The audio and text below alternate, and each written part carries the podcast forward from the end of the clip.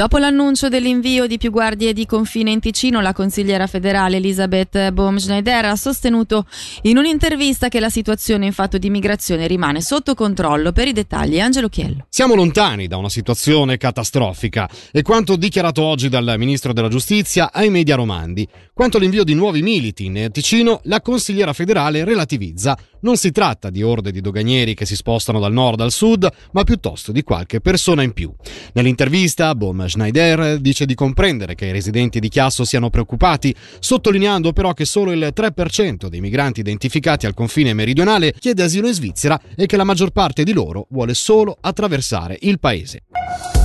Il sindaco di Locarno, Alain Scherrer, non si ricandida alle prossime elezioni comunali. Scherrer ha comunicato la sua decisione attraverso una lettera. Sentiamolo nell'intervista andata in onda questa mattina nel Marghenchiello Show. C'è solo un modo, secondo me, di fare il sindaco, è quello di dare tutto se stesso. Questo vuol dire svegliarsi al mattino, pensare alla città e andare a dormire con lo stesso pensiero. Quindi, dopo un po', tutto questo diventa difficile da conciliare col lavoro, con la famiglia e con tutto il resto. Ed è questo che mi ha portato a questa decisione, anche se eh, mi dispiace, evidentemente mi dispiace. UBS ha nominato i direttori delle 10 regioni svizzere, tre sono di provenienza Credit Suisse. In Ticino è stato confermato Luca Pedrotti, l'ex calciatore professionista in forza UBS dall'89, quando la società si chiamava ancora Unione di Banche Svizzere.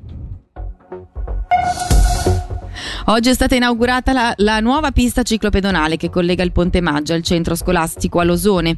Alla presenza delle autorità comunali e del direttore del DT Claudio Zali è stato illustrato un altro importante tassello della mobilità lenta nel Locarnese.